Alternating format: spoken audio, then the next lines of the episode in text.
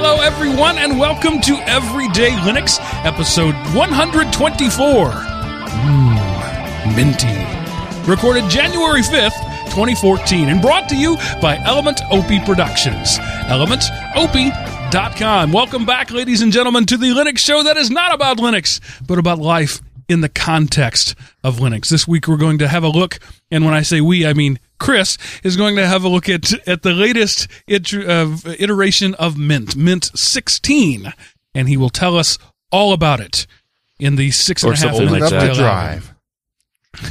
What- we were all talking at the same time, and of course, the we who were talking all at the same time is, as always, the command line godfather, Mr. Chris Neves. Hey, Chris. Hey, hey, everybody. How is it out there in internet land? I hope it's warmer than it is here. Indeed, it's it's pretty frosty here, but not by your standards, I'm sure.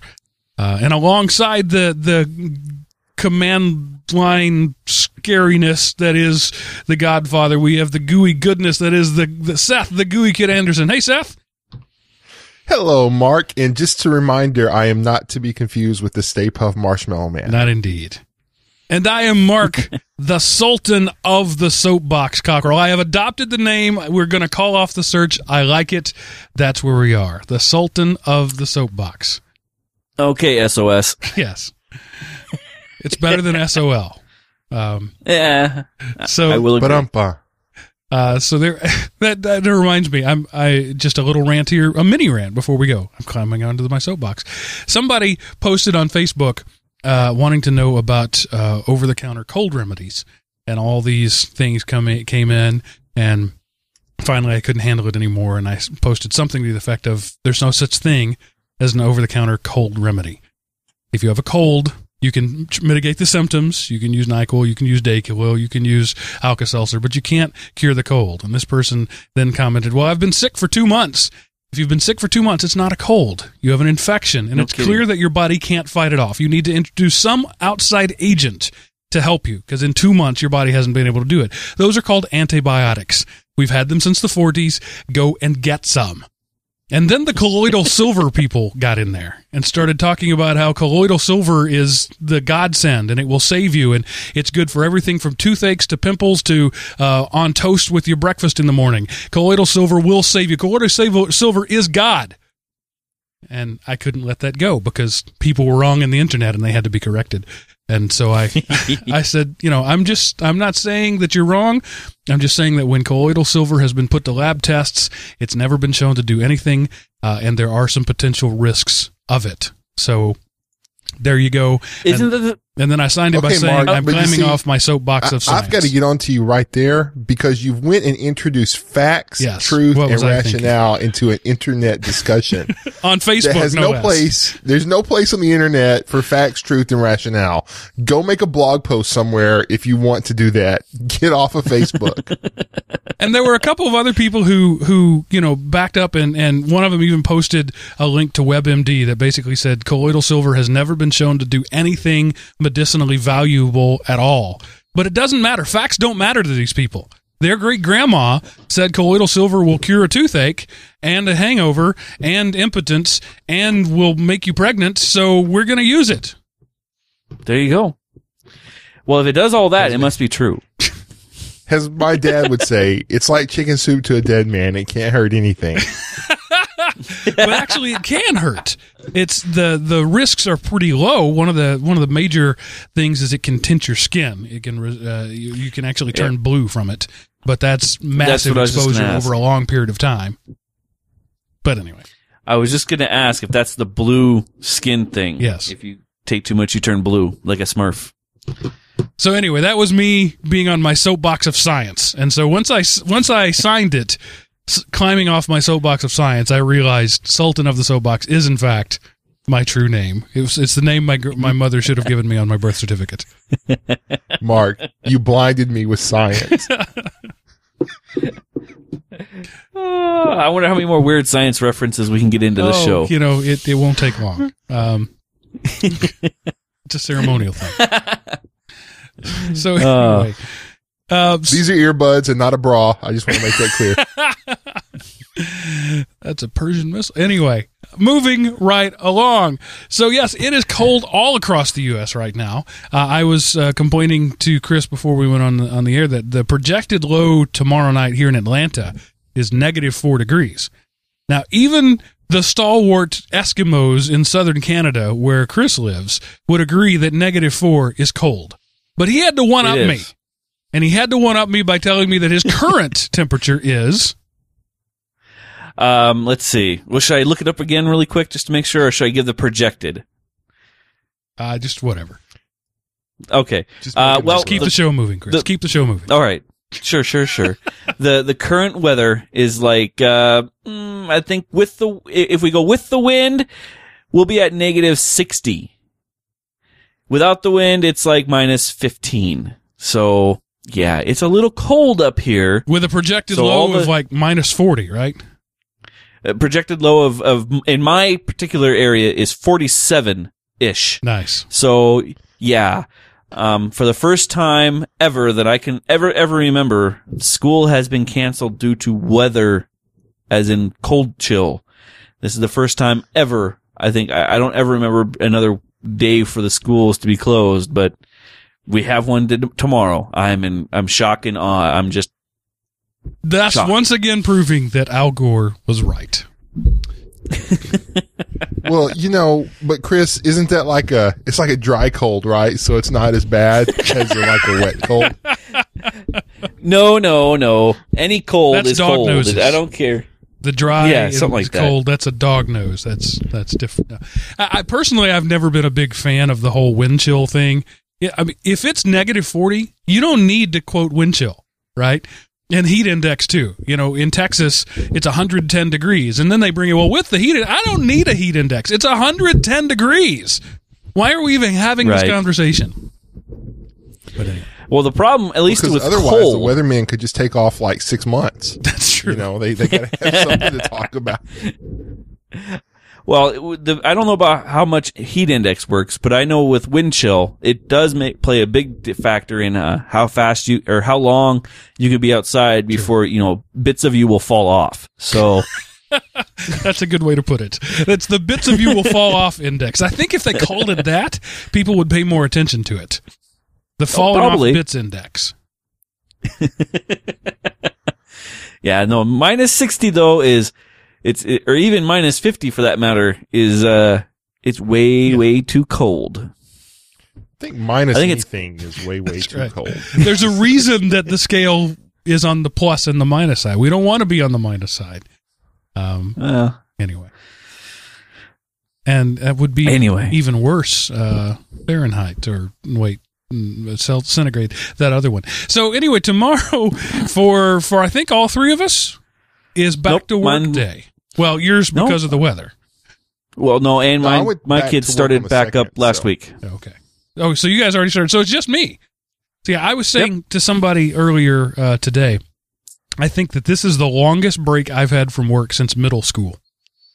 Um, I, I took s- I had 16 days off, counting weekends and everything.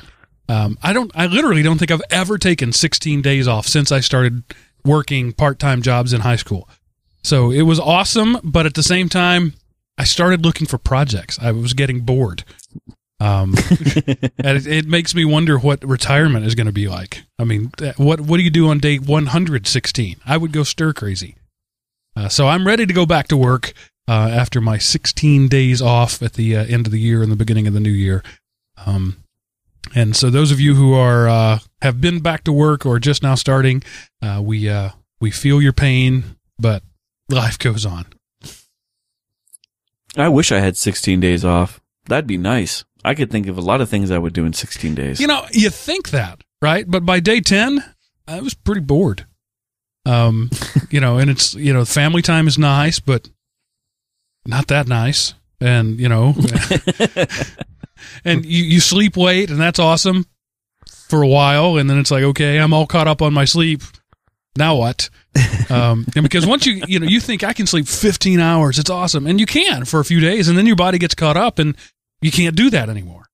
You, you, Yeah. you know, at, at seven o'clock in the morning or six o'clock in the morning, you, your body wakes up. All right, I'm done. This is two hours later than I would ordinarily be up. Let's go do something.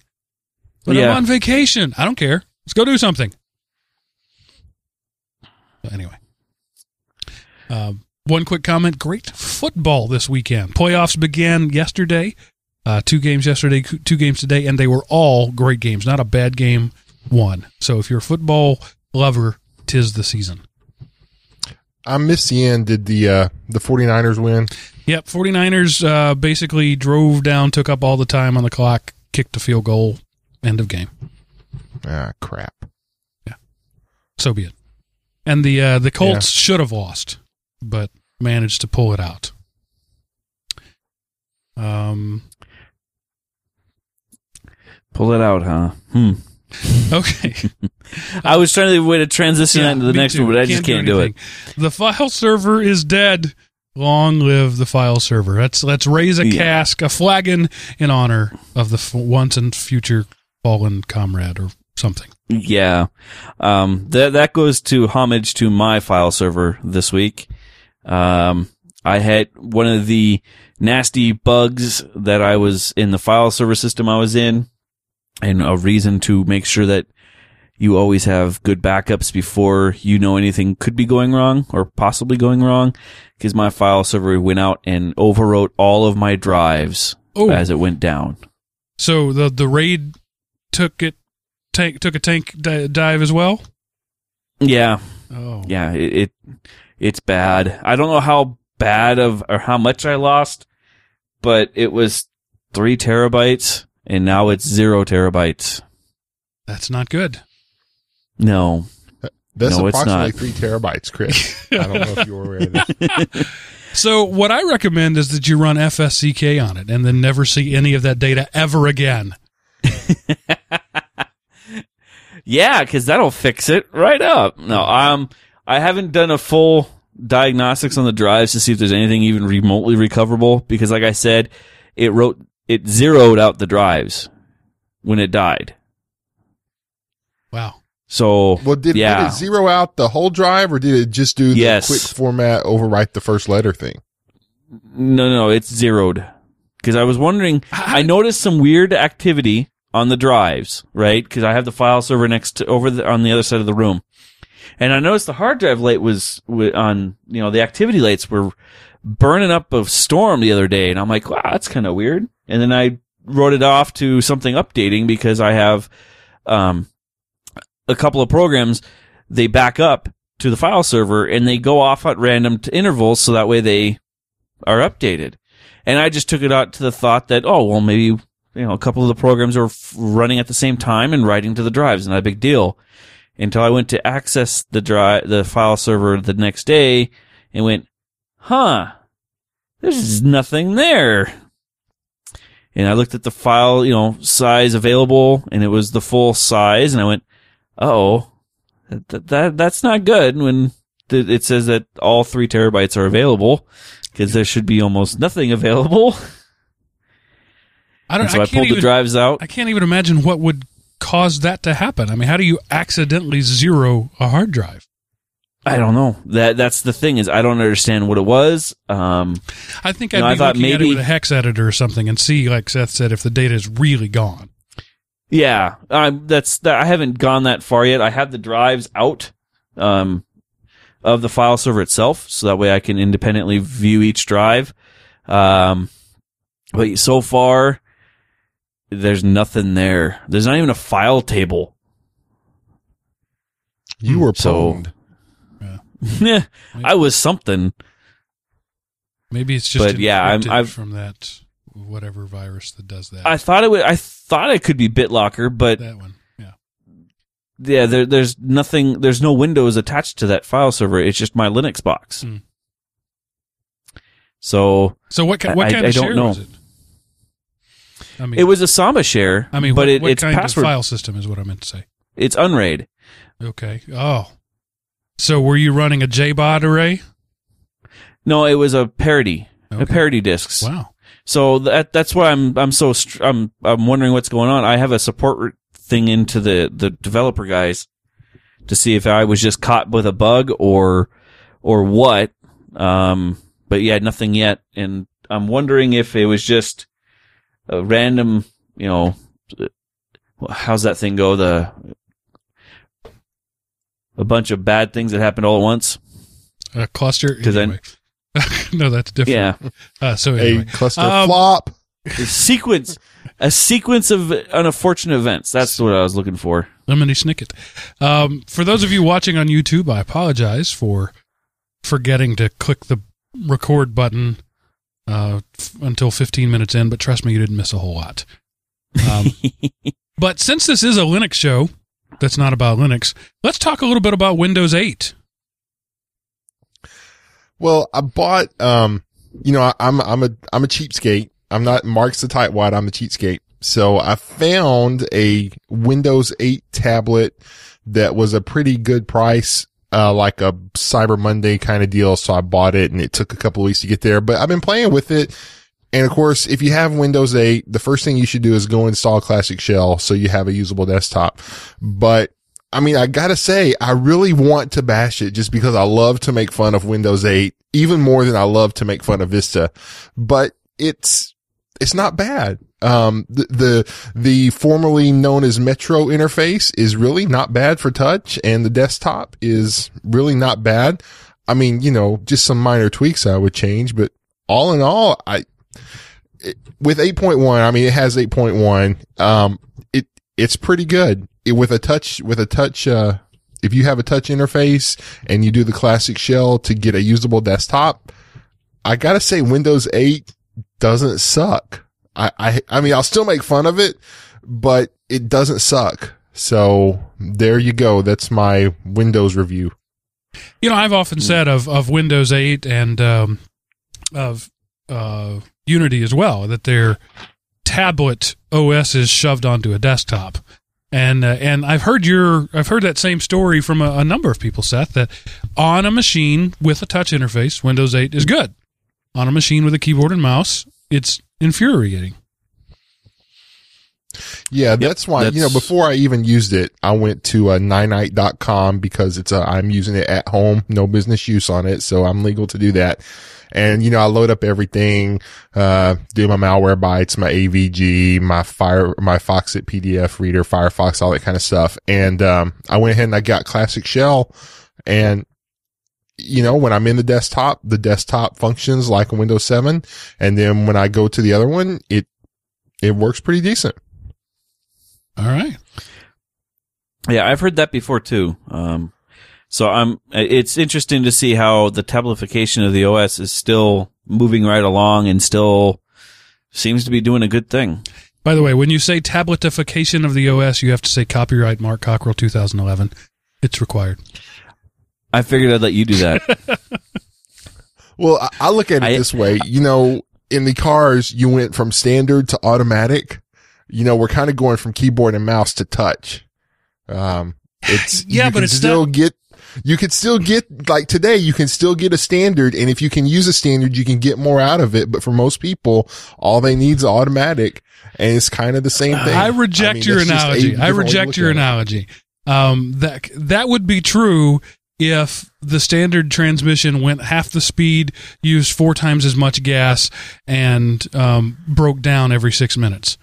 Uh, the the touch interfaces just aren't as good. Period. End of sentence. They're just not as good. Well, and the first automatics just weren't as good either. Yeah, and and yeah, when they get better, I'll be on board with them. But they're not. And I don't know that they're going to be anytime soon. I think we'll end up with a different paradigm before touch makes it as a big thing. Uh, with things like eye tracking and and uh, f- facial recognition, I mean, you'll be able to and voice recognition. Although the voice is terrible, it's a terrible way to interface with your uh, computer in mass. It's a great way to interface with your computer when you're alone.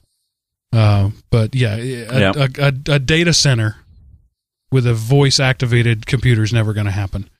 Uh, anyway, we- we've had this discussion many, many times. Go back and listen to other shows. My rants will be the same, I promise. Um, but for now, let's move on to a little bit of listener feedback. And I say a little bit because it's just that. We have one email and one forum post. I don't ordinarily do forum posts, but this one was something that caught my attention, so I wanted to address it on the show. But beginning first with Leo, who sent an email asking about Java. He says, Dear Everyday Linux hosts, I got a Guru Plug server plus as a gift and wanted to make a Minecraft server on it. My dad had previously owned it and installed Debian 5 a few years ago.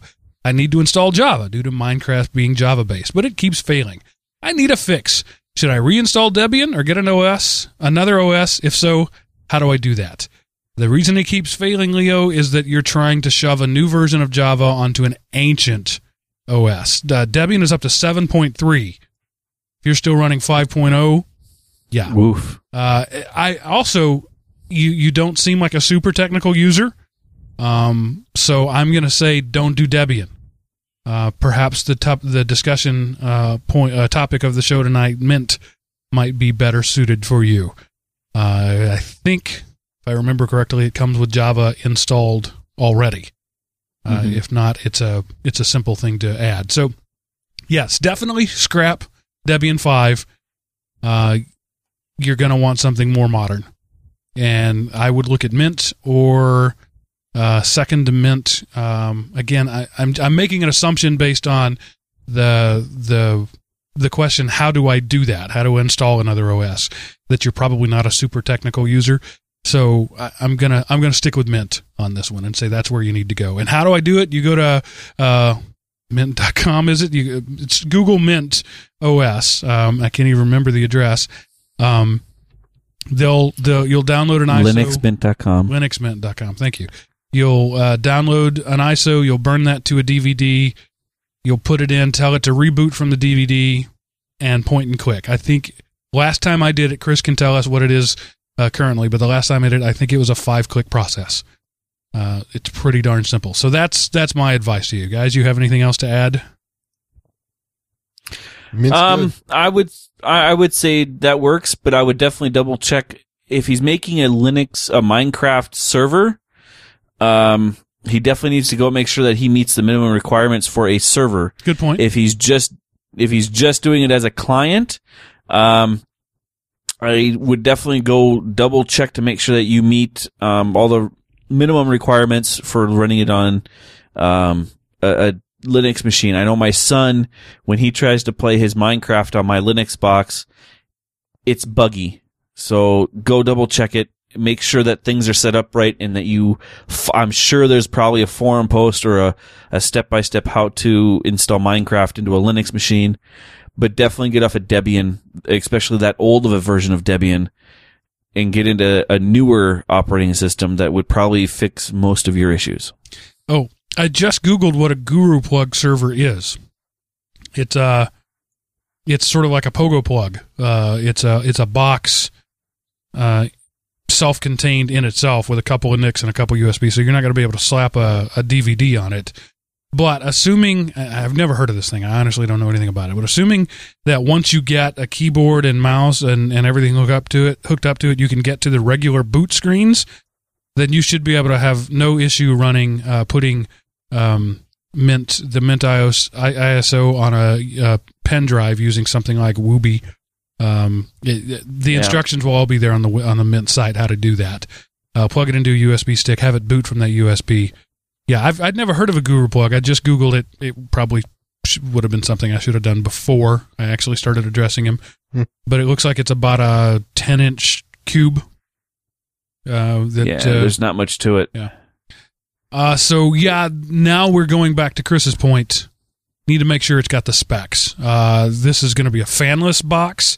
Uh, your storage, if it's got integrated storage, is probably going to run off a, a USB stick.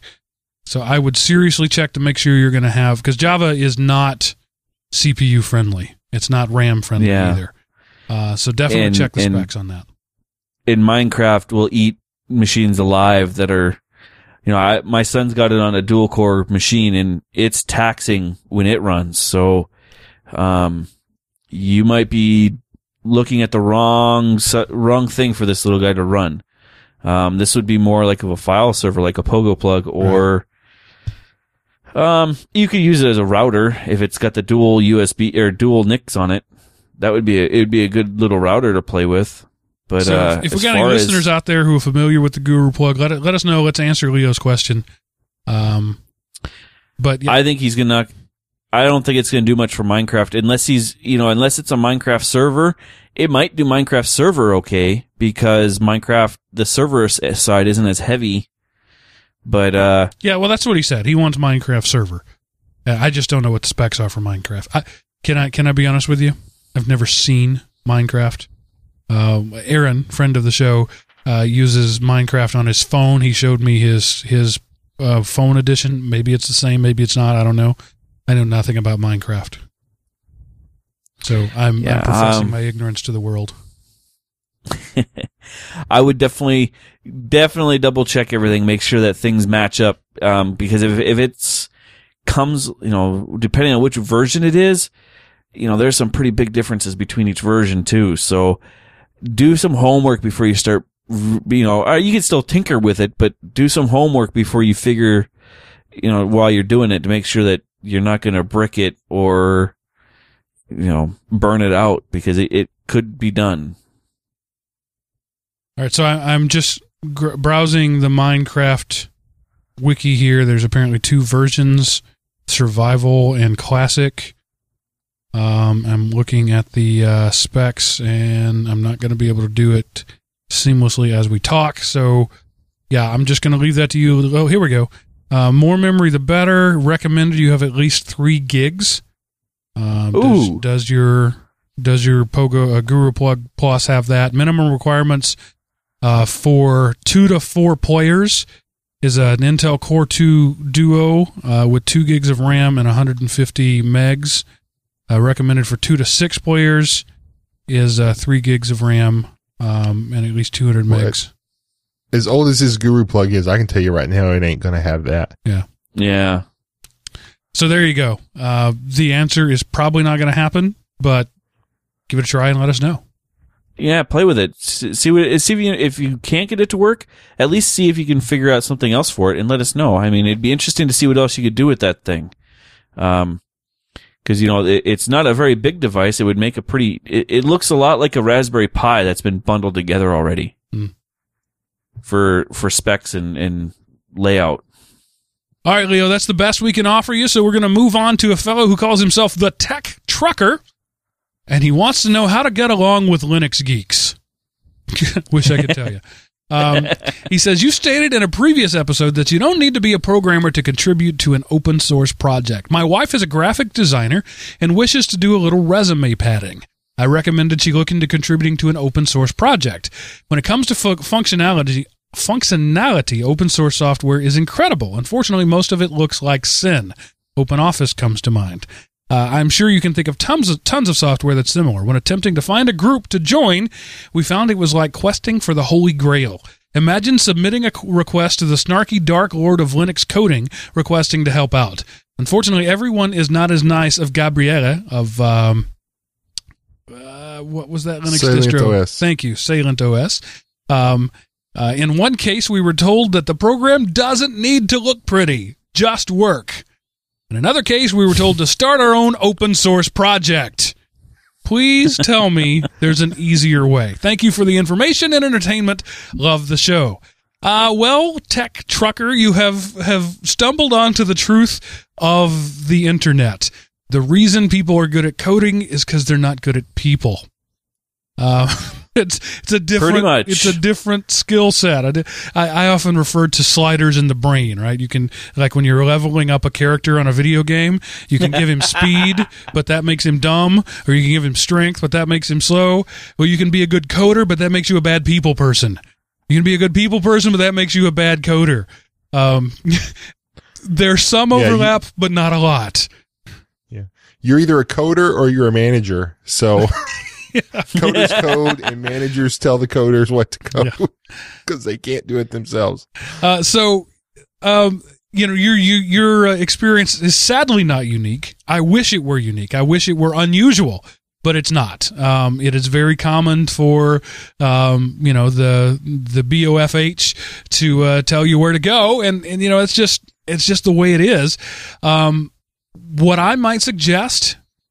And, and, and let's say let's take up Open Office because you meant uh, mentioned it. Uh, I did I did this actually with LibreOffice just out of curiosity. Go download their source code. It's not hard. Uh, so I downloaded LibreOffice's source code, and in the the tarball, once I unzipped everything, had it all open, there were several folders for icons and images.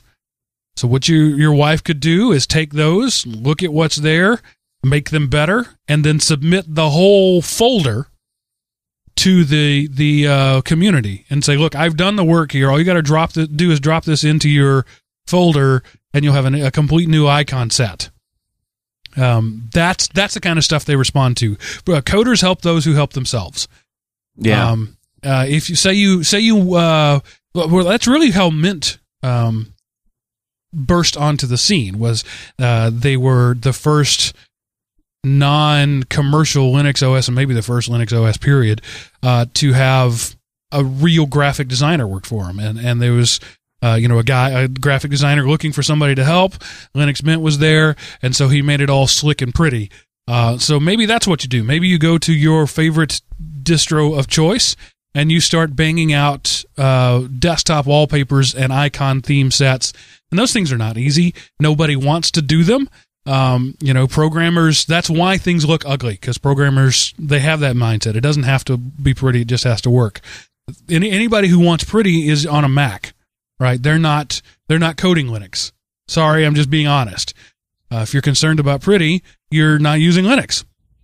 So th- that's you know that's where you got to go. You got to take um,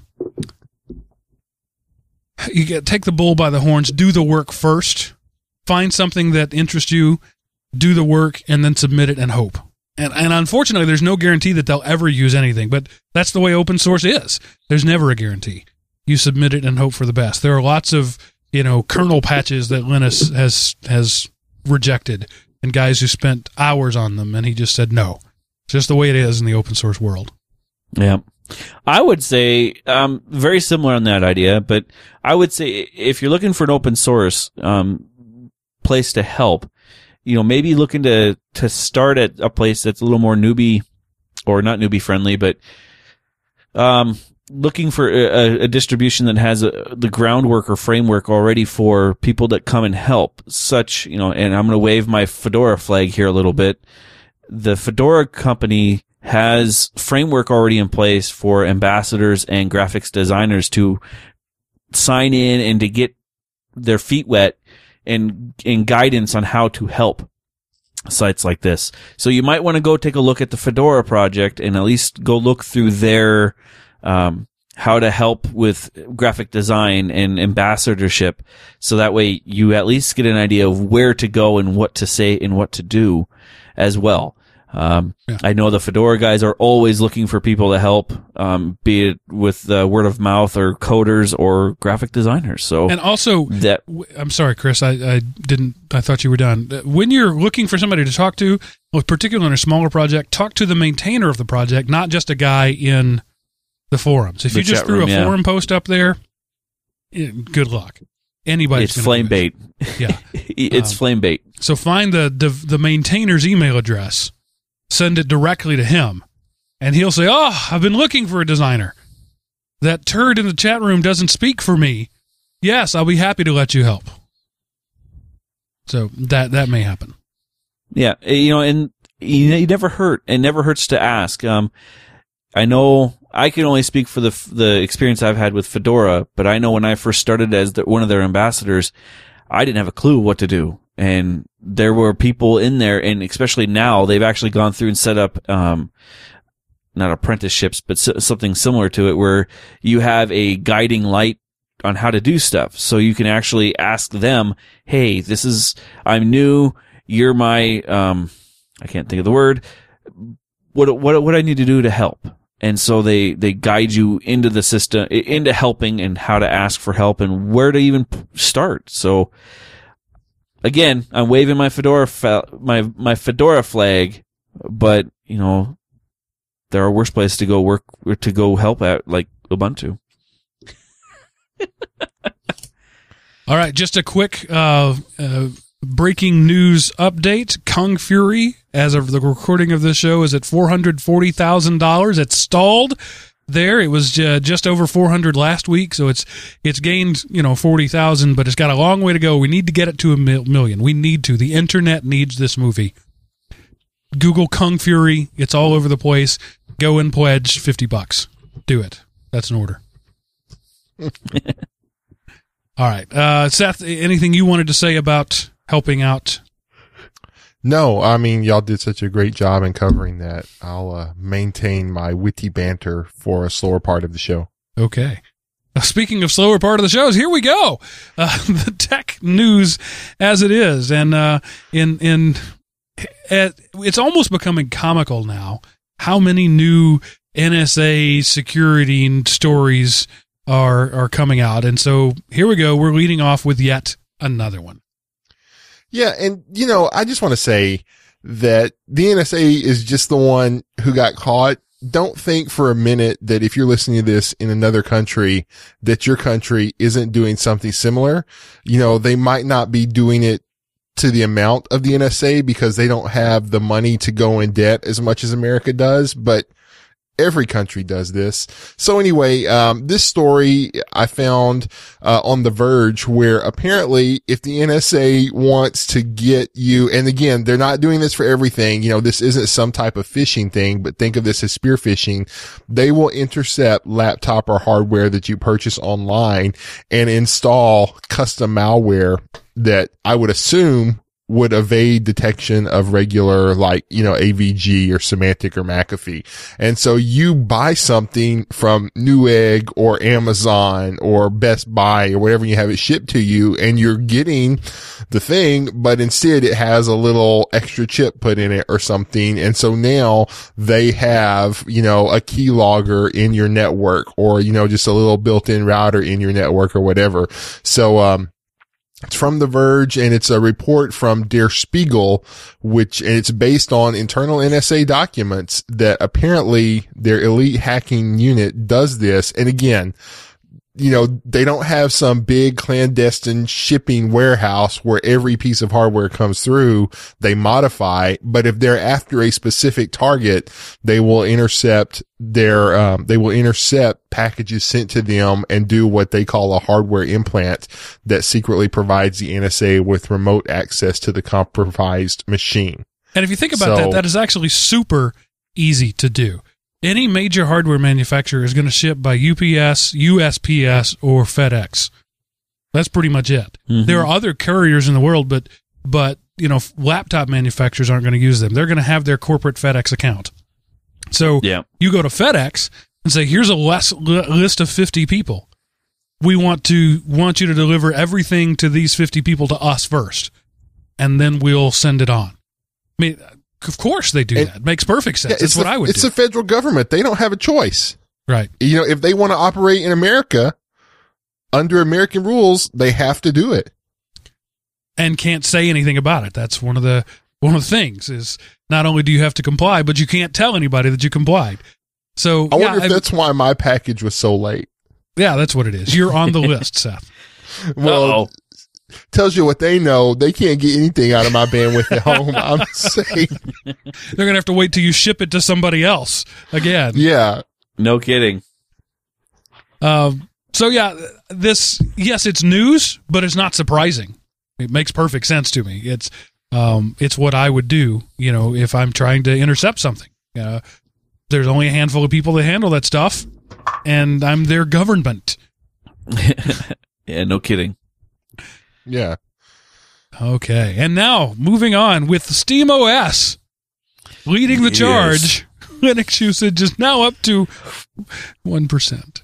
Well, yeah, it's actually up to 1.1%, um, apparently. But, you know, again, Steam, the Steam box and the Steam OS just released. So hopefully this number will go up. You know, Valve has continually reiterated their commitment to Linux. I think they're like members of the Linux Foundation and several other things, but yet, you know, the biggest thing in them is, uh, their biggest user is Windows 7, 64% accounts for over half of, uh, Steam usage.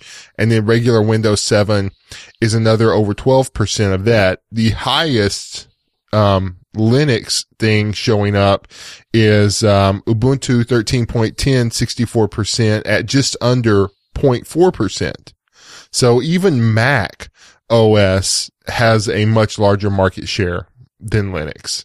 So, but you know, hopefully, you know, we'll see the Linux Steam OS show up on their hardware survey at some point in the near future. And then we'll see the Linux thing begin to grow. Right. Which is, of course, misleading because anybody who's used uh, Steam on Linux prior to this point has done it through Wine, which reports Yep. back to the, the, the office that it's Windows.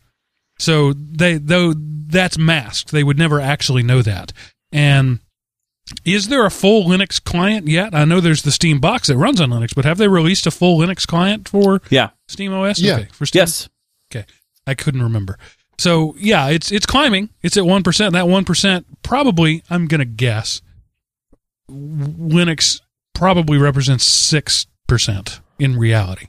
Totally made that up. Uh, but I know that there are a lot of lot of Steam user, users on Linux, but they have to lie and tell them that they're using Windows. And the last I checked, anyway, the Linux client wasn't as stable as running it on Wine. So there's a lot of people still doing that. I'm sure. Well, the other problem that they run into when you're running Steam on Linux, if you, you know, depending on which, if you're doing it through Wine or just native, the game support still isn't the same. Right. So you have a lot of games that if you want to play on Linux, you have to run them through Wine for like DirectX or, or things of that sort. So it's coming. It's just, it's slow because it's a big behemoth. It's like Windows. You, it, it it's not a rapid change. It's going to be a slow process over a long period of time. And as long as that Linux number keeps climbing, that's all we can hope for. Okay, moving right along in our news, we've talked about a, a relatively new upstart in the web server world called Nginx before, uh, eh, but Ubuntu is throwing their weight behind Nginx. Kind of. They're at least saying they're going to put it in their repository by default. Yeah, so you won't have to go through anything special to add it. Like you can get it in there now, but what they're going to do is they're going to put it at the same level that like Apache would be. So, you know, they're not like saying we're dissing Apache. They're just saying we're making our table a little bit bigger so more people can come have a seat at it. And I think, you know, it's a good move. One, it'll bring, you know, maybe it'll force Apache to get better. Not that Apache's bad now, but you know, competition is always good for the market. So if here comes another web server that is meaner and leaner than Apache, then Apache will have to get meaner and leaner to compete or it'll become, you know, Corel Office or, uh, something like that or Novell networking systems, something that used to be great and people uh, full of internet history remember it, but it's relegated to the bygone years. And you know, from from all reports, uh, Nginx is um, well supported. It's not as well supported as Apache, but it's blazing fast. Uh, and speed speed is the new differentiator as more and more people get broadband and get significant broadband. You know, Google um, is causing uh, people to really pay attention to that. Austin, Texas, right now, the I think it's Time Warner Cable there, uh, in- scared by Google, has said that they're going to offer gigabit gigabit internet to their clients this summer. Uh, so you know, as as broadband speeds increase, the speed of your server becomes even more important. Yeah. Um, and so, yeah, uh, Apache has a lot of legacy code out there, and that happens a lot. Something that is is well supported and big uh, has has a hard time adapting. I hope that doesn't happen to Ada- Apache, but it won't break my heart if it does. I just don't want to have to go learn a new set of mods and scripts and stuff. Uh, but that's just me being old and and cantankerous. so here's to you, Nginx. Um, We hope you take over. Possibly. Maybe. Not really. and uh, we we've this seems to be a recurring topic around here, and that's your your little blue box routers uh, having spyware built into them. And well, here's yet another backdoor in your wireless DSL routers, uh, but it it only works from the inside out. Well, um, that was the original story, but apparently they've also found that some of these routers, the back door is open on the internet side as well. Um, the story broke, you know, and we've talked about it before, but apparently there's a flaw in many, many blue routers, um, where, and blue box kind of, you know, Belkin, uh, D-Link, Linksys, those kind of things where if someone gets inside your network, they can execute a command to your router that would cause it to reset to factory norms, at which case they know the factory passwords and then they can access your router and they can be the admin of it and do whatever. Um, you know, like, um, this is kind of related to this. I was called to somebody's house because their internet was all hosed and it wouldn't it wasn't working right. And what had happened was they had never changed their default password and their router had got hacked and it would redirect search engines. So like you could go to Google's website, but it would go to whatever companies, Right. you know, it would show Google, but it wasn't. And you couldn't go to any security website. So, you know, McAfee wouldn't update, uh, AVG, no, no security software would update. Well, you know, luckily I brought over my security on a stick and I reset the router and got everything up and going. Um, but that's what this can do. Uh, Linksys firmware can get in there and I mean, it, it's technical stuff, but if you want to go click on, go ahead. Here's my favorite sentence in in this article. You you are only going to hear a sentence like this on Ars Technica. So Vanderbeken downloaded a copy of the Linksys firmware and commenced reverse engineering the binary MIPS code. Well, of course. Why wouldn't he? Everybody does that around here. Um, so yeah, this is super technical, but if you know what you're doing, um, port 32, se- uh, 32764 is a TCP port that ordinarily uh, ports above 1024. Um, most firewalls have those blocked unless you open them, but this one uh, is responding. And what he found is that he can respond, uh, he can send commands and the without being authenticated. Hmm. Um, you know, what can he do? That's yet to be determined. But but basically, um, it looks to me like sloppy coding. Like maybe it was a a, a um a troubleshooting fix. We're we're gonna see. We need a way to test this, so we're gonna turn this on. Let's be sure to take this out before we send it to production. Oh, And it Jim just doesn't never work here anymore. He forgot to do that. Right. You know, and again, this is a big deal because a lot of people, these are like the combo wireless routers that you would get from like your DSL or cable company. You know, when you, you, you can buy the regular router or for an extra five bucks a month, they'll throw in a wireless router and you can have a wireless network. Well, turns out, you know, voila, complete with uh, built-in vulnerabilities. So, you, you know, some places you have to pay extra for that. And apparently your DSL and cable companies are one of them. All right, and in an update to a story we talked about uh, a little while ago with the whole net neutrality thing, uh, the FCC, Federal Communications Commission, has finally stepped in and told AT and T they can't double dip. well, that's good. Yeah. AT&T was, um, they were going to raise the amount that like backbone player payers, backbone providers would pay. So for example, uh, if you buy service from Sprint, well, you know, if Sprint's running over AT&T lines, they get a discounted rate and then they turn around and sell to you. So they're like basically taking the juice off of it. Um, so what AT&T has said, no, we're going to ditch the discounts that we've been giving and because we're in the process of moving to TCP IP and getting rid of the, uh, legacy telephone connection.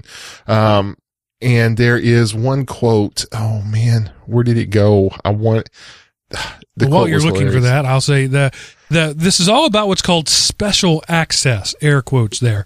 Special access is something that doesn't really exist. It's basically um, like the the interest rates that banks charge each other. It's that kind of thing. It's uh, if you go over my, it's the peering thing. So I'm going to go over your pipes sometimes, and you're going to go over my pipes sometimes. So we're going to get together and we're going to agree on special access charges. You're special because we might need you later. So we're gonna we have a certain charge for special access, and it's become sort of a unit among uh, telecommunications people. They they'll have their contract that has special access charges and and regular. So you and I use regular access, but another broad, broadband provider uses special access. Why would they do that? Because if I'm AT and T and I'm pulling traffic from um, Netflix, uh, I may need to go over a Comcast pipe to do it. So I'm going to rely on some of their special access to make that work. And AT&T was about to jack up the prices pretty significantly and the FCC said, "Nope, this is a regulated thing. This thing that you call special access, we're regulating and you can't do it." So they've suspended it for 5 months uh, to make uh, so the FCC can look into it. Yeah. Um, in a recent congressional hearing, AT&T senior VP James uh, Cicconi was asked how his company could raise prices 24% if it was operating in a in a competitive market. And his response, I don't think we've raised prices. I think we eliminated some rate plans. Jeez. I mean, we didn't raise your price. We just eliminated your discount. Yeah, So, that's right. We just cut the discounts. Yeah, I just they- thought that was funny. it's like you know everything costs less if you buy more of it. Everything. Right. That's just the way of the world. Uh, and AT and T has decided, nah, we're going to charge you the same price, even though you're our biggest customer. We don't care. And again, in AT&T's, what they say is this is, um, it's legacy hardware and legacy communications. This is in the TCP/IP.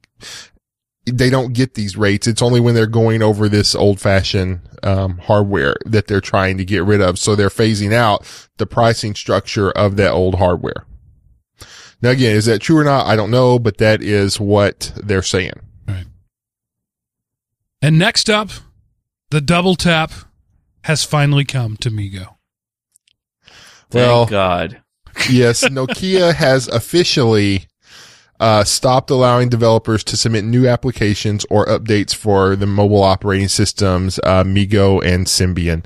Um, but you know, MeeGo might be dead, but it will live on in the um, Jolla OS. So it was able to stick its progeny out there on the internet. So it will never truly die, just come back better than ever. But yes, Nokia, um, they know you can't upload MeeGo apps anymore. They're they're a thing of the past now.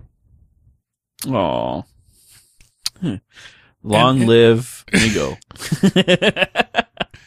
In exciting news, our friend Michael Larabel over at Phoronix is saying that there may finally be an open source Blu-ray decryption library ready for the masses.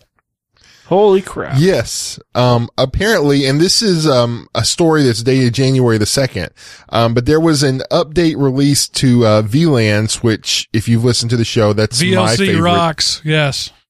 Yeah, that's my favorite video player. VLAN's lib Blu-ray Blu-ray library has begun supporting the BD-J Java and other new functionality. Um, so apparently it is now possible for playing back a Blu-ray disc on Linux. It is still kind of difficult and kind of legally questionable, depending on your loga- location.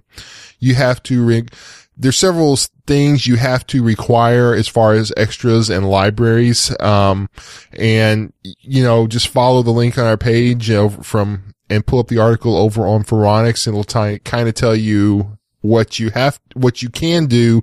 And again, it may or may not be illegal depending on where you are, but Blu-ray might be coming to open source, which I think would be pretty cool.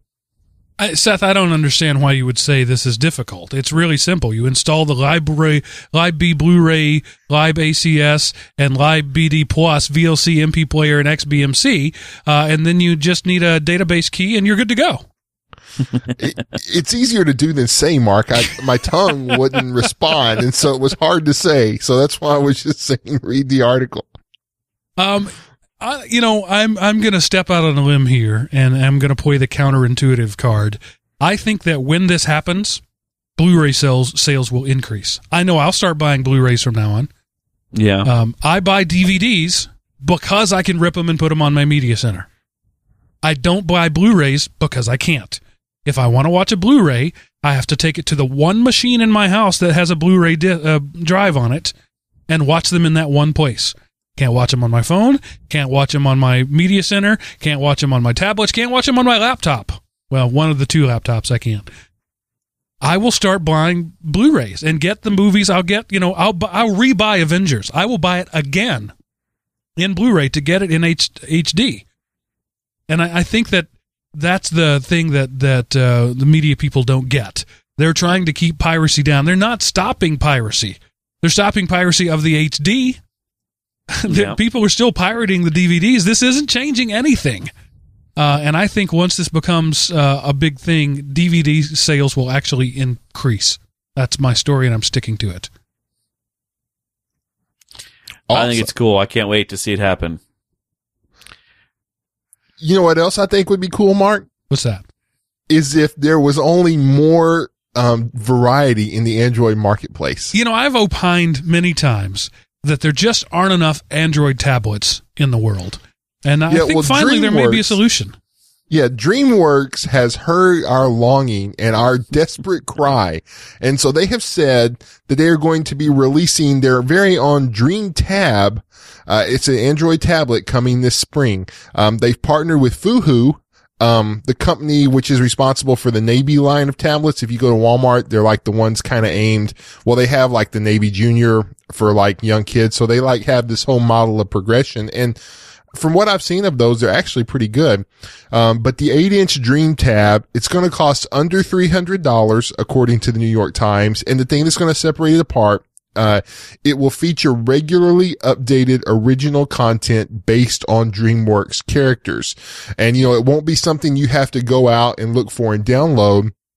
You know, that's one of the things people who have tablets, you know, with, with Windows, there's a lot of, oh my gosh, it's got to be an update. Do I want to install this updates? But when, when people have a tablet, they just kind of assume that, oh, it's updating in the background and my apps update and it's no big deal. I'm just going to let it happen. So that's what's going to happen here is all the characters from all the different DreamWorks movies and cartoons that you know and love will show up on the Dream tab. So obviously they're aiming it at children and, you know, a whiny child can do a lot to make an adult buy a tablet. So, um, there you go. You know, you might see Shrek, um, the penguins of Madagascar. Who knows what will show up, but, um, and you know, there could be a whole line of toys. Think like Skyrim for the PlayStation and Xbox or, or Wii or whatever.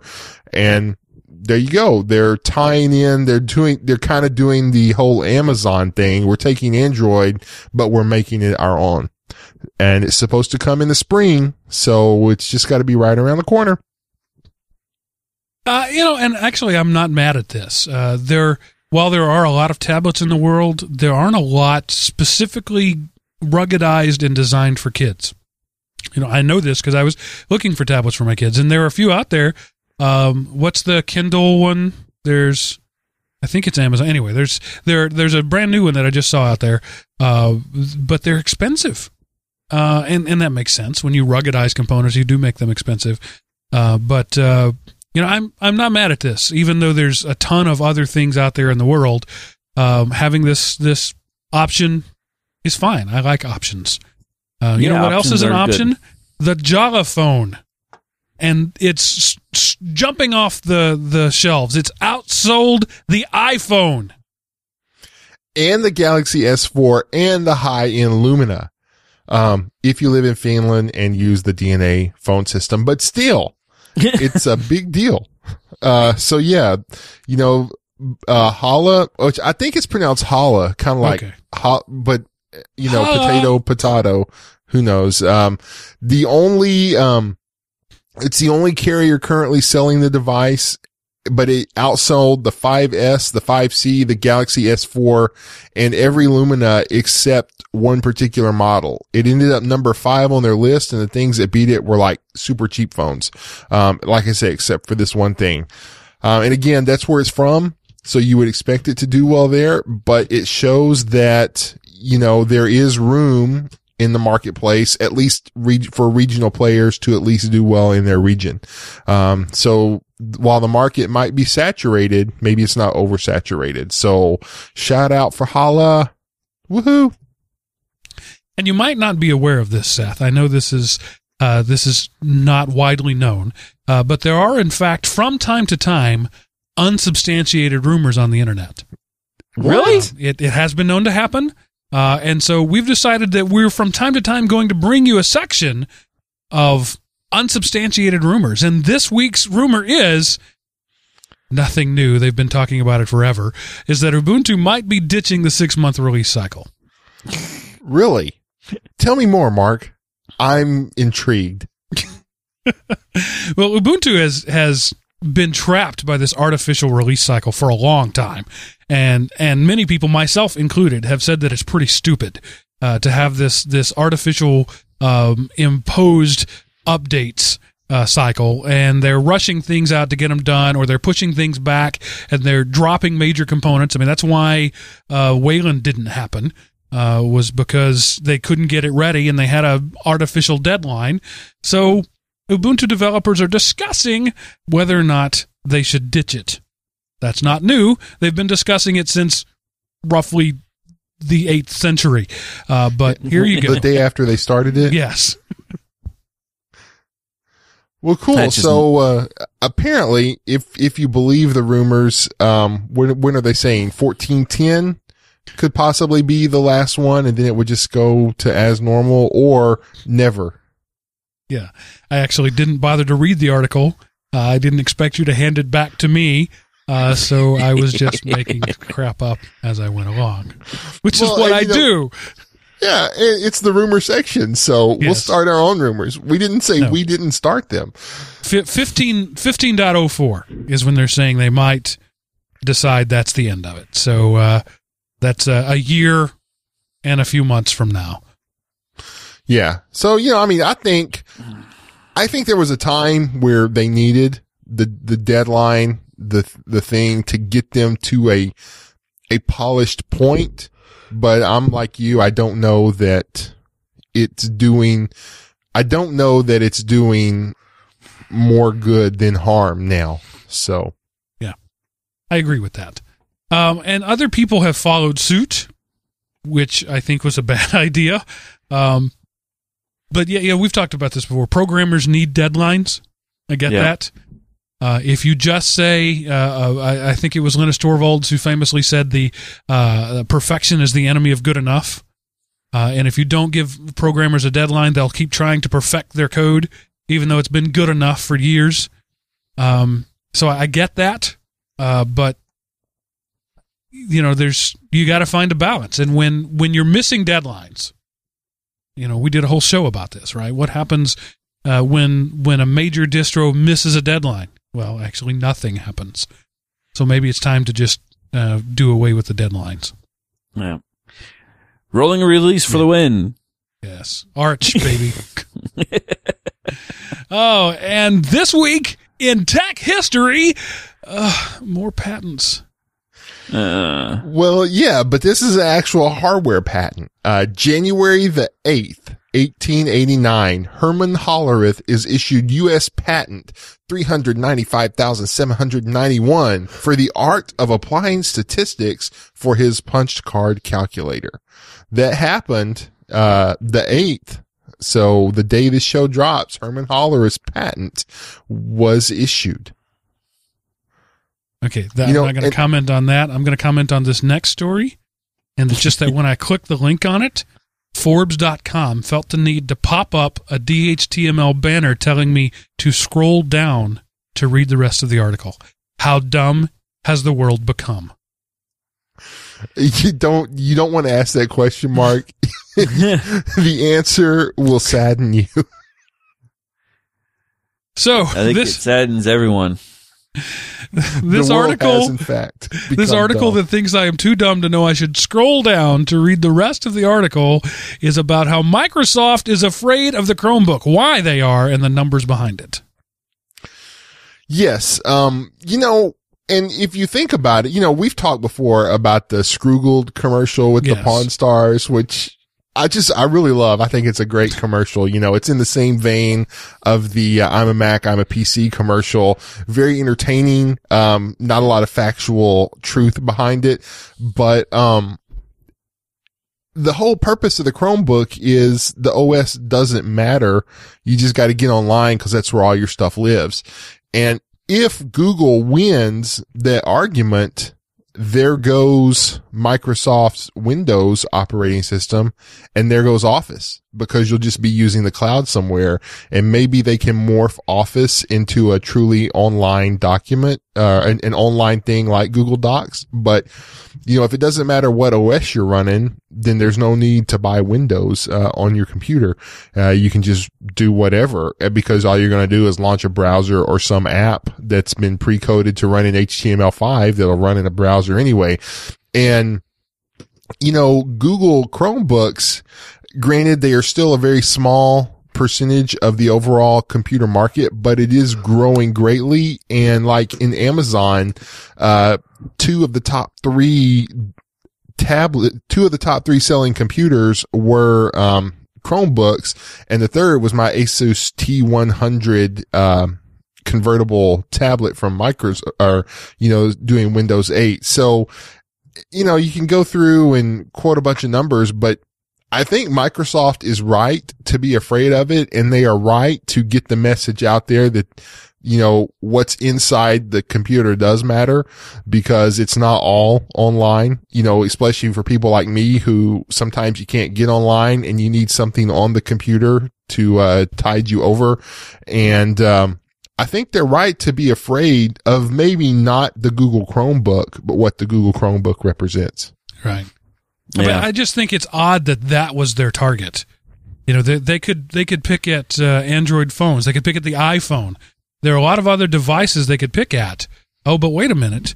They sell phones and tablets. So if they picked at tablets, that wouldn't work. Uh, so yeah, turns out there is only one animal that is exactly like them, but not exactly like them, and that's the Chromebook. Yeah, because they don't have, they, they are not situated to get in the Chromebook marketplace. You know, to go after Google, to go after Android and iPhone, they have a product that is starting to be uh, competitive in terms of functionality and specs. To go after um, Mac OS or Linux desktop, they have a very refined and established brand. Um, but to go after just get online by any means necessary because all your data lives on the cloud. Well, all of a sudden they become pretty irrelevant, um, at that point. You know, about the only thing they are is hosted exchange at that point. Um, still a lot of money in that in the business if- world. If they continue pushing to tablet interfaces, they will make themselves irrelevant. Yeah. So they're really fighting against themselves.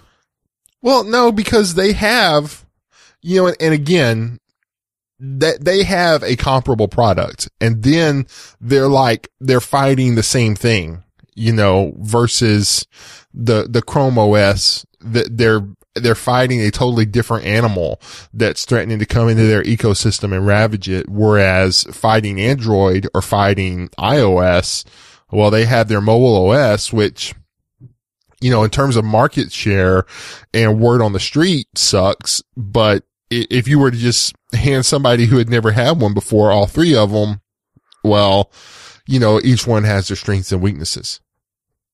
That's true. All right, I think we've beaten that horse sufficiently to death. Uh, and it's time to move on to our favorite part of the show, kind of, our ad, where we tell you about Linux Academy.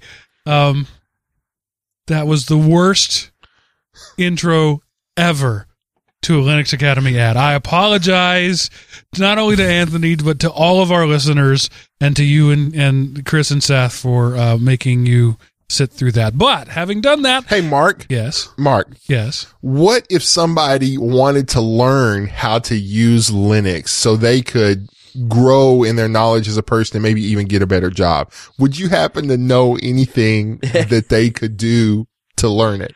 What an amazing, unrelated, unrequested uh, re- question uh, that just happened to pop up there. Because yes, as a matter of fact, I do know of just a perfect place, and that is our friends over at linuxacademy.com.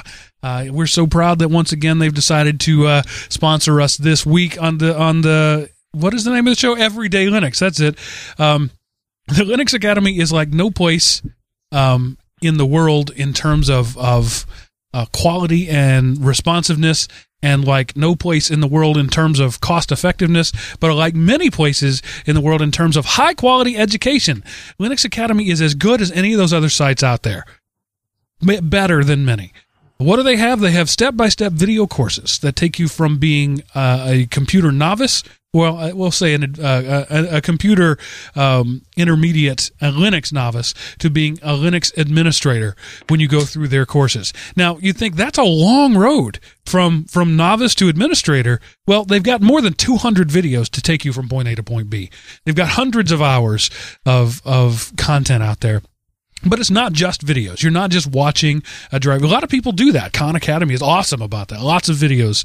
Lots of people do that. You can go to YouTube and learn just about anything. But what you can't get on YouTube, what you can't get at Khan Academy, is you can't get the uh, the PDF downloadable study guides that they have. You can't get the uh, the uh, practice exams and the quizzes, and you can't get their lesson browser that ties all those things together and tracks the videos you've watched and tracks the tests that you've taken and the scores that you've made on those tests. And and and you, what you can't get at those other places is time coded uh, companion devices that say at this point in this video at 1056 of the video entitled uh, command line ninja stuff. Um, this is where you'll find this piece of information. You're not going to get that anywhere else, but only at the Linux Academy.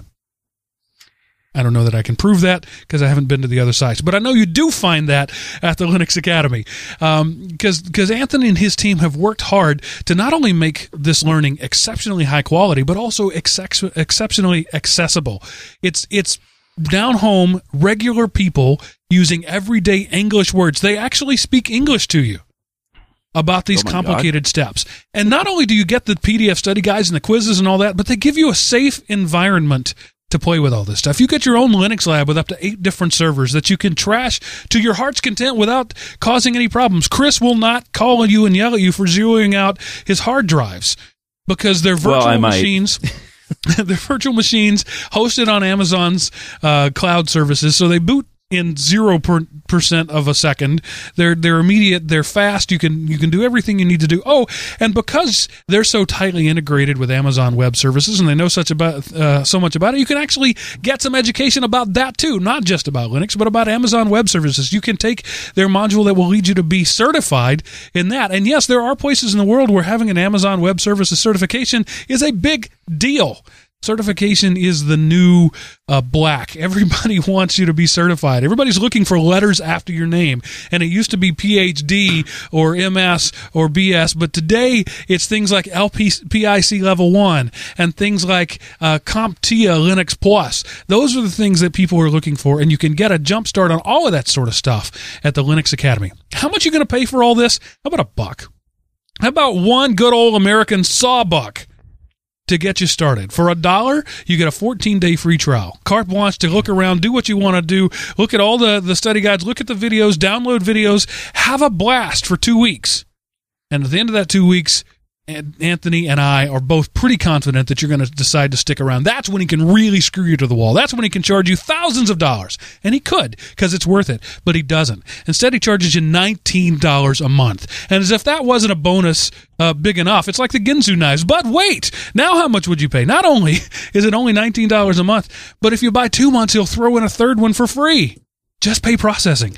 No, really. Th- th- uh, for three months, you get a quarter for only $38. By two months, uh, throw in a third one free. So that means you get a full on year of learning for like 150 bucks. Why would you not do this? There is no reason why you wouldn't do this. Go do it. LinuxAcademy.com. Use the uh, referral code EverydayLinux when you sign up and let them know we sent you. You know, Definitely. while you were going through the copy mark, I Googled Linux training and I found a website that will do just a fundamentals course that will take you from being a Linux newbie to someone who feels comfortable using Linux for their everyday needs. And that one single course was $99 and that $99 gives you access to that course and to the instructors of that course via email for six months. So $99 for six months for one course that will take you to a user versus how much for a quarter? $38 a quarter. $38 for a quarter that will take you all the way to administrator and prepare you for certification. Um, and again, so comparing I, I apples just, to apples, there it's half price. It's forty bucks Yeah, well, for six it- months. it's way. more than that because you're getting to know more than just how to use it as an end user. Um, and again, I, I just, I just Googled Linux training and looked through some of the results and I found one with the pricing. And so, you know, again, for An- what Anthony is giving you is so much better at such a great price. I don't know how much longer till he raises his rates. And if he raises his rates, we'll still support them because it's still a great price. And yes, I can do math. It's seventy six dollars for six months. That's not half price. I was using hyperbole. You do that in advertising. Maybe you've heard of it. So thanks Linux Academy for sponsoring us.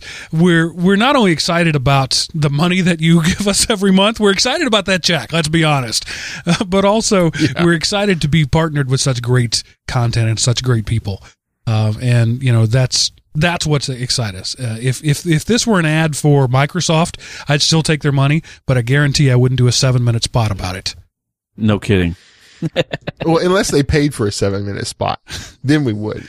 They would pay a lot for that. so, all right, now it's time for the Chris Show. Woo! No, just kidding.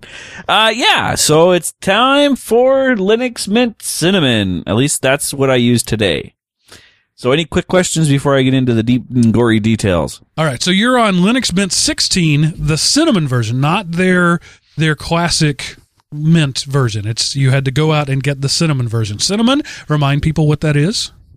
Cinnamon is the reimagining of GNOME 3. All right. So the standard mint version is still running GNOME 2, right? It's Mate. Yeah, it's Mate. it's the the rebuild of Mate of GNOME 2, which is Mate. Right. Um, I picked up the Cinnamon version instead of the XFCE or the KDE version. I figured I'd live a little different this time. So And ha Chris is an avowed GNOME 3 hater. Let's not forget. I am. I am. I am very much a GNOME 3 hater. Um, I am a KDE um, zealot, as as I've been called in past chat room occurrences. Um, so I figured I would live a little differently and and try uh, Linux Mint Cinnamon. And so, like Mark was saying earlier, the install steps are as simple and boiled down as you can possibly get them. Uh, I think there, I think your, your five click analogy was pretty close, Mark. I think there's six if you include a couple of extra clicks here and there. Um, but yeah, it, it's pretty straightforward, especially if you're just wiping the drive clean and putting, uh, Mint on it as a primary OS. If you're resizing, it's a couple extra steps, nothing too crazy. Um, if you've done one Linux install, you, you can do this one. Uh, the only thing that you might want to remember is that this is a DVD install, not a CD install. So make sure you have DVD burner uh, to burn it and this DVD in your device that you're putting it in.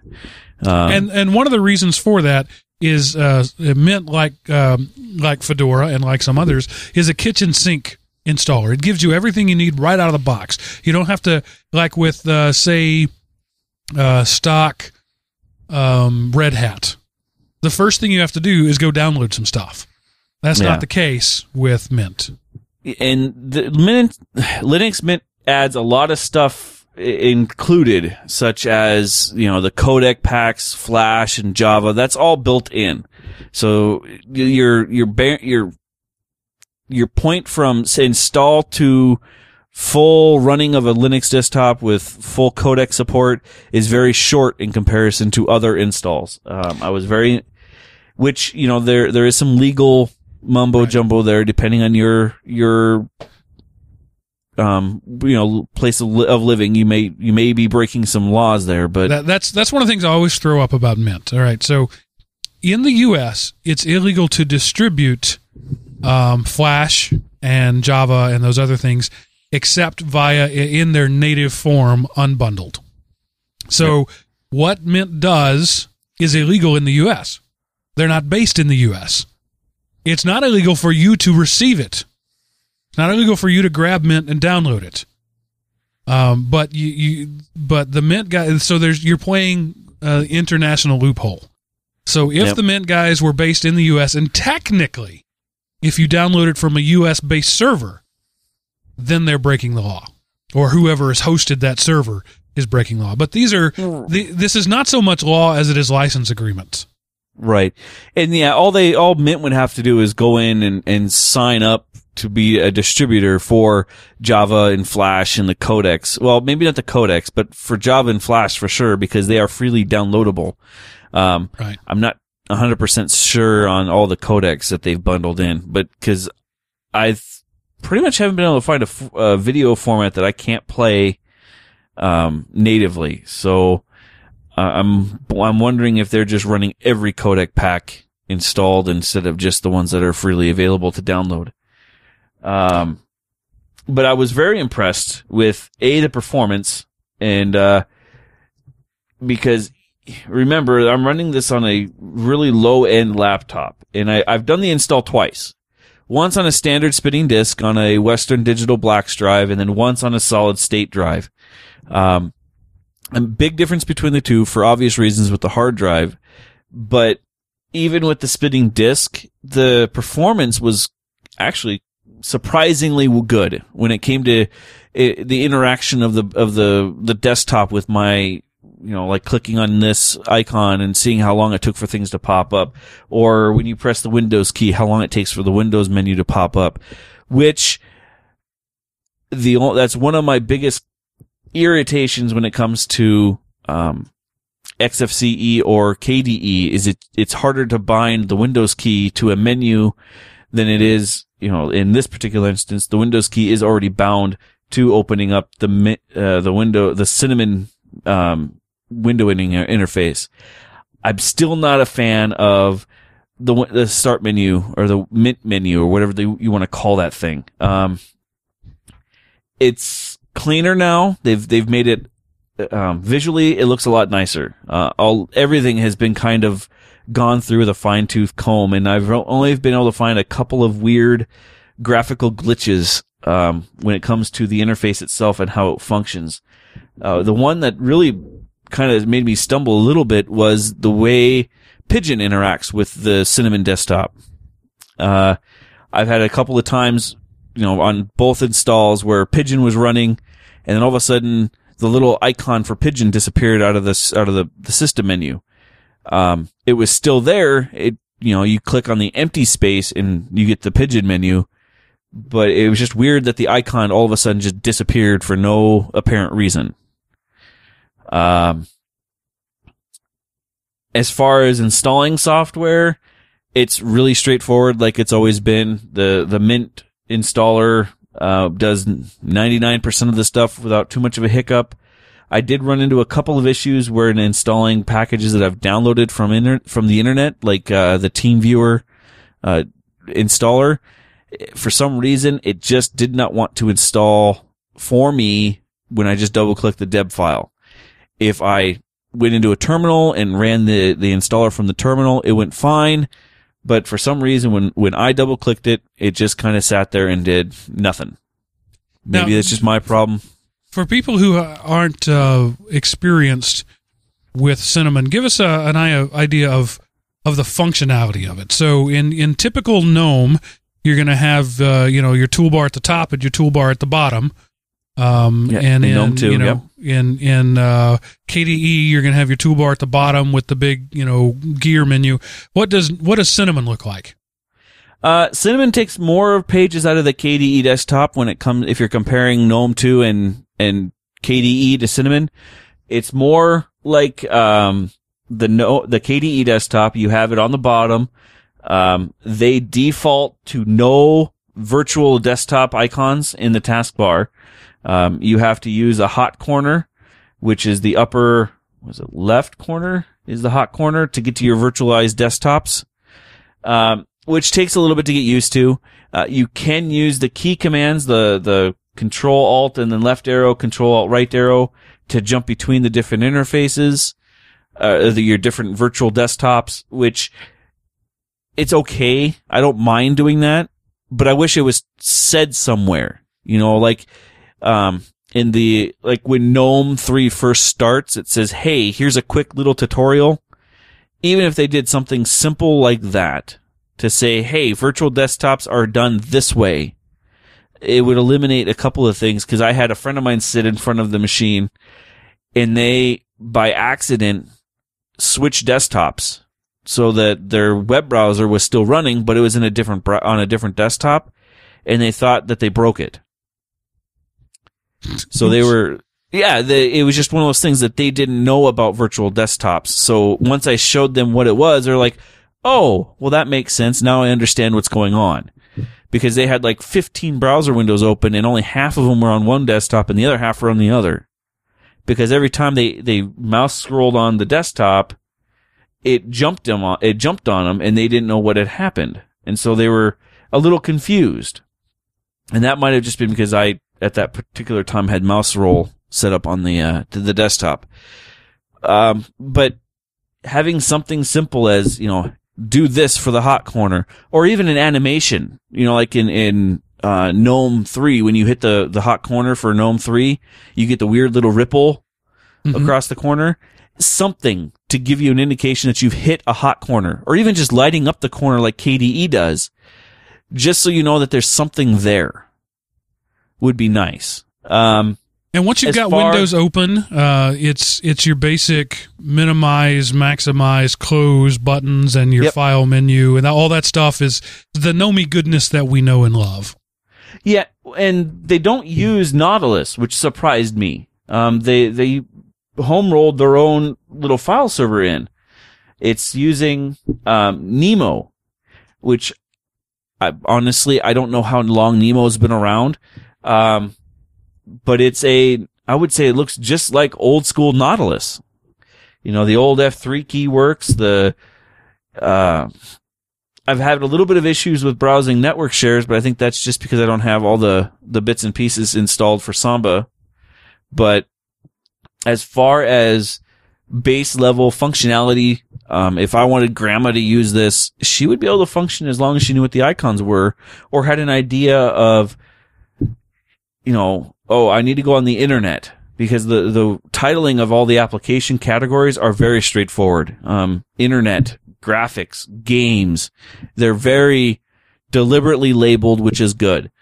Um, but there, like I said, there are a few things that just, I wish they would have thought a little bit more thorough, especially when it comes to, you know, some of the hot corners. Uh, the, that was the biggest one. The biggest stumbling block was for me to realize, oh wait, there's a hot corner. I have to use it. Um, All right, quick overall impressions 1 to 10, 10 being the perfect desktop, 1 being first generation of Unity. Uh, where where does this fall in? Um, I would rate it at a nice solid eight. Um, Oh, this is nice. probably the best install of Mint I've ever seen. Um, graphically, all the icons look appropriate for the desktop. Um, I've only seen, like I said, a couple of graphic glitches, but I don't know if that's my hardware and not the install. Um, all in all, I'm very impressed with it. Um, I'm gonna let it. I'm gonna let it burn a little bit longer on the laptop before I flip it. Before I flip something else into it. But all in all, I'm in, I'm fairly well impressed. Uh, I kind of wish that there were a little more. Uh, you know, the Debian package base is pretty large, but it's becoming dwarfed by the OpenSUSE repositories. So it'd be nice to see some more of the uh, some of the other programs out there in the in the internet getting bundled into the repositories, which I think would be nice. Um, something like TeamViewer, which is freely available to download. Why isn't it in the repository? Uh, copy.com, another one that's in this, um, OpenSUSE repository, but not in Mint's repository. Uh, I'd have to check Ubuntu to see if it's in theirs, but I know I have seen it in a repository at least once, and I believe it was OpenSUSE that had it. Uh, th- just little things like that that would make things nicer to install. Um, but like I said, overall, I, I give it an eight. I'm very impressed with it. Good speed, good performance, stays out of your way. It, does. It does. Um, but uh, like I said, I don't know if some of the graphical glitches were just my hardware driven. You know, um, where if I have a bunch of windows, cause I'm horrible about multitasking, I'll have 50 windows open and not even being, and not even think about it. Um, it, it's kind of, the graphical interface kind of gets a little chuggy, but nothing more than I've ever seen on different installs. So I- I'm I'm chalking it up to my graphics card just not being able to handle all of the the cinnamon goodness.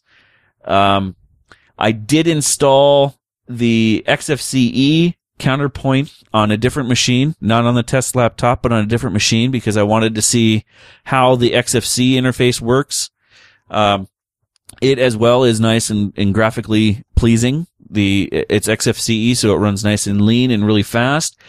Um, I have found though that some of the Bluetooth packages have been um, omitted. So Bluetooth connectivity is very res- restricted in this particular version of Ubuntu or of, of Mint and also in Ubuntu. So I'm wondering if the packages are just waiting to be approved before they go into the, the into the repos. But for some reason in XFCE, there is no Bluetooth applet. So connecting anything to Bluetooth is a chore. You have to do it command line driven, which it, it, it's doable. It's just not easy. All right. So, and just to to recap, one of the reasons that Mint is the favorite of the the hosts of the show and of the show in general is um, it's purdy. Uh, they they they really put a lot of effort into making it visually and aesthetically pleasing. Um, it has everything you need from the start, and they are more active at making stuff better than most of the other communities. A lot of them will take whatever their downstream hands them. Um, uh, the cinnamon, com- uh, the mint community doesn't do that. They take what Ubuntu gives them, they build on that, but then they really actively work on it, and um, and it's free. So you know that's a bonus too. Yeah. The only other thing that I've ever noticed, the, the small issue I've ever had with Mint is the way they do their, uh, package grouping of one, two, three, four, five. Uh, I don't know if you remember seeing that mark when you were last time you ran Mint, but the, the whole, these are supposedly 100% safe to install. These are mediocre. These are dangerous and these are, well, a lot of times and not so much now, but a couple of re- releases ago, they got some pretty big knocks from the security community because they were marking security release stuff as dangerous when they were security things that fixed flaws. And I don't know if it was that they mislabeled them or if it was there was too many uh, occurrences of people, you know, having broken machines because I know Right. Mint Mint falls more on the lines of it will always work, not bleeding edge. Um, they're Yeah, more and- and, cutting you know, any- edge. anybody who's ever been a, a an admin for a large network knows that security patches do break things. Yep. So it's it's not inappropriate for you to label a security patch as dangerous. Uh, all, all Right. IT guys treat them as dangerous. We silo them. We take them off onto one machine and we test it before we roll it out. Right, right. And that's, that's fine. I just want people to be aware of that, that there, some of those security patches that are marked dangerous may be dangerous, but they may also be, um, needed. So definitely do your due diligence before installing or just poo-pooing them saying, oh, well, if they're marked dangerous, I'm not going to touch them. Right. Cause there may be, there may be dragons at the end of the map when it comes to bleeding edge software patches, but you also have to be careful. There are n- monsters on the internet that will make those dragons seem like, you know, butterflies. And just for the record, no, we have not lost Seth's connection. He's been here all along. Yes.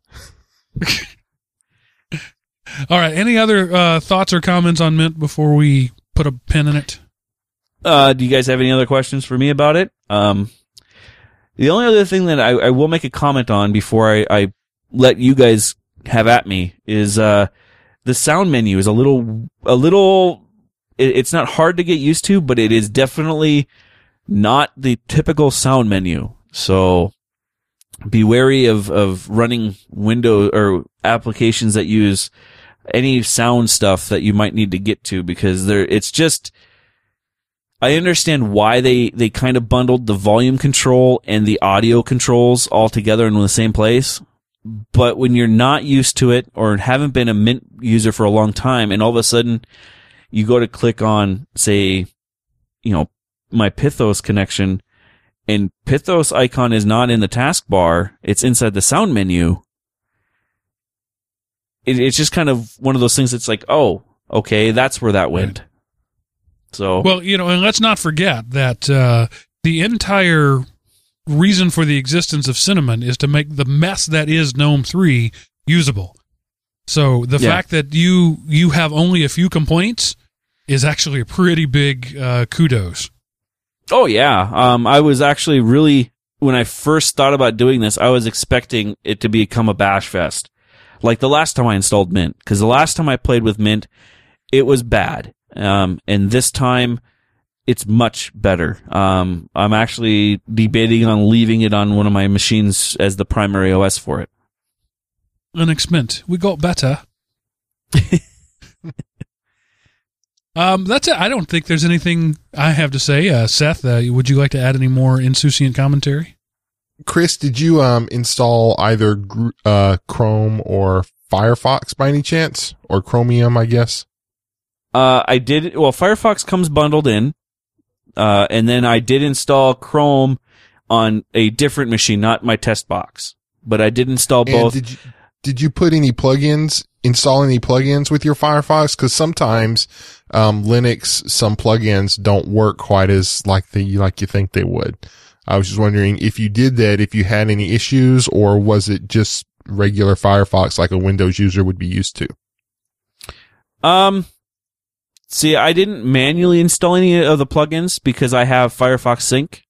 So the, I attached, I attached it like I normally do and the plugins installed and it seemed to work just like it's always worked. Um, it, it does, you, you do have to remember that when you're doing anything with a, the syncing properties, um, that you have to remember to restart Firefox or Chromium or Chrome for that matter.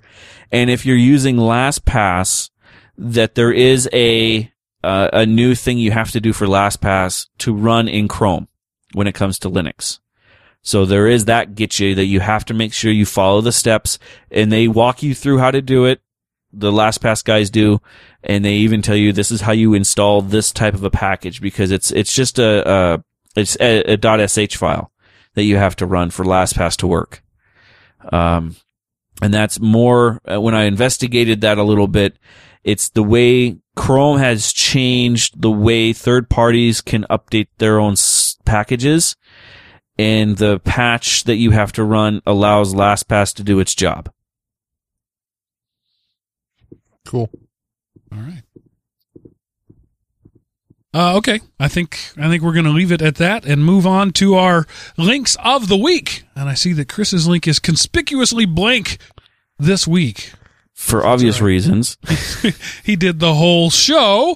Uh, well, the the topic part anyway. So I guess we can throw him, uh, cut him a little slack on that one. Seth, what do you got for us this week? Okay. Well, last week I went fun. So this week I'm going to be serious and helpful. And if you want to get into programming and you're like, I would like to learn how to code, but I don't know how. Well, you can go over to code.org slash learn and you can click on learn an hour of code. And basically it's, they kind of use angry birds and plants versus jom- plants versus zombies and you go through and you tell, you know, either the bird or the zombie how to move to a, to get to its destination, you know, move right, move right, turn, rotate, some if then statements and you're, it shows you how you can like make loops in your program to repeat actions. And I would, I would say give it a try. Like if, especially if you have a kid and you, and they show any interest in it and you're like, well, I might like to teach them programming, but I don't know how.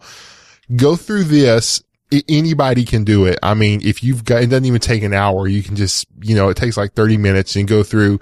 And if they like this, look for a program called Scratch on the internet and then use Scratch to really learn that. And again, you're not so much learning programming, but you're learning logic and structure and flow. You know, if you think flow charts and if then statements, you're learning how to think that way so that any programming language you learn, you will have that framework in place. So code.org slash learn for your beginning hour of coding, uh, instruction. And if you like that, then like I say, just Google Scratch. It's from MIT. And then once you've mastered that, then you're ready to learn code and you won't have to like, you know, it's not like learning a foreign language at that point. You're just learning how to do it. So pretty cool stuff. Uh, like I say, I went through this in about 30 minutes. I thought it was pretty cool. Give it a try. Take a look. It's like a game. So you can trick your kid into uh, learning something. Maybe wait until like spring break, um, or some other time when the kid's going crazy and then show them this neat, cool game to learn. That's all I got. My daughter is big into Scratch. Um, she's 11. Uh, so yeah, it's, uh, it's pretty cool. I'm, I'm actually playing with it right now, which is why I'm distracted. Uh, um, but yeah, it's, uh, it's take, it teaches you the, the logical steps. Programming is just putting logic in code. Uh, and that's what it's good for. It, it, I'm assuming it's going to get more advanced as you go. Um, but, uh, yeah, it's a neat idea. Good for Yeah, kids. it does. You know, at first you're just like, do turn right and then turn left. And then eventually you can like put a repeater thing in. I don't remember what it's technically called. And there's little videos between each level where people like Mark Zuckerberg or Bill Gates or famous actors or athletes will in, will introduce the concept. And it's just like a short little two or three minute YouTube video. Um, and they're just telling you about the concept and then you put it in motion. So it, it's pretty neat. And, um, yeah, I think it would hold a young person's attention at least for that first lesson. I was I was giving my my daughter an object lesson in in understanding the steps, seeing the steps, I call it. Uh, and and we were talking about. it. I said, okay, tell tell me how to make lemonade.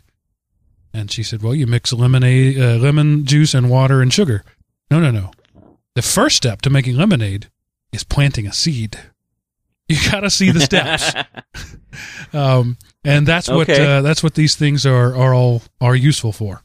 So great, good stuff, Seth. Yeah, it's just, you know, most people know how to do it, but you talk and you think in shorthand and you skip steps. Right. Where, uh, and usually that's where you make the mistake. You assume something and you skipped it. Whereas if you were to take the time and write out all the steps, you know, it's like if you've ever given somebody directions to your house before Google Maps, you know, you had to say go right two blocks, turn left. You had to be specific in the directions. And that's basically all coding is. And you know, computers are stupid. They're, it's just a box of rocks, but it's a box of very fast rocks. And it will do There you exactly what you tell it to do, not what you thought you told it to do Yes. or what you meant to tell it to do. computers never make mistakes. Coders make mistakes. Yeah. Um, all right, I think that's it. That's our show, folks. So this is the part of the show where I tell you how you can feed back to us if you want to be one of the guys at the top of the show when we get to the yeah feedback. Sorry, you said Thank feedback. you. Um, I'm gonna. That was terrible and unpleasant and hurt my ears. Uh, if you want to be one of the guys at the top of the show under the heading "Listener Feedback," the way you do that is you go over to elementop.com. You click the "Contact Us" button at the top of the page. That'll send a, a tidy little email to me, uh, or you can email us directly at edl at elementop.com. That goes to all three of us. Or if you want to have your own dulcet tones right here, sharing our podcast bits, um, you can do that um, by using the leave us a voicemail widget at the top of the, the page, or just pick up your phone anywhere in the continental North American landmass and dial 559 I am Opie. That'll connect you to our Google Voice account. You leave us a message, we'll play it on the show, unless you're a telemarketer. And then we might still play it on the show and make fun of you. So That uh, would be those are all the ways. Also, don't forget about the forums. Bad Movie Forum hasn't been updated lately. Come on, guys, you're slacking. It's the holidays. I know you've been watching bad movies. That's what holidays are for. Um, uh, and uh, you know other things out there. And, and and again, go give money to Kung Fury. Do it. Um, I think that's it. I don't have anything else, uh, else to say other than thank you for being a listener. Uh, we literally do this just for you. You're the reason we do it. Uh, it's great to hear from you. It's great to see those downloads numbers. It's great to know that people actually care about this hour and a half we spend together each week.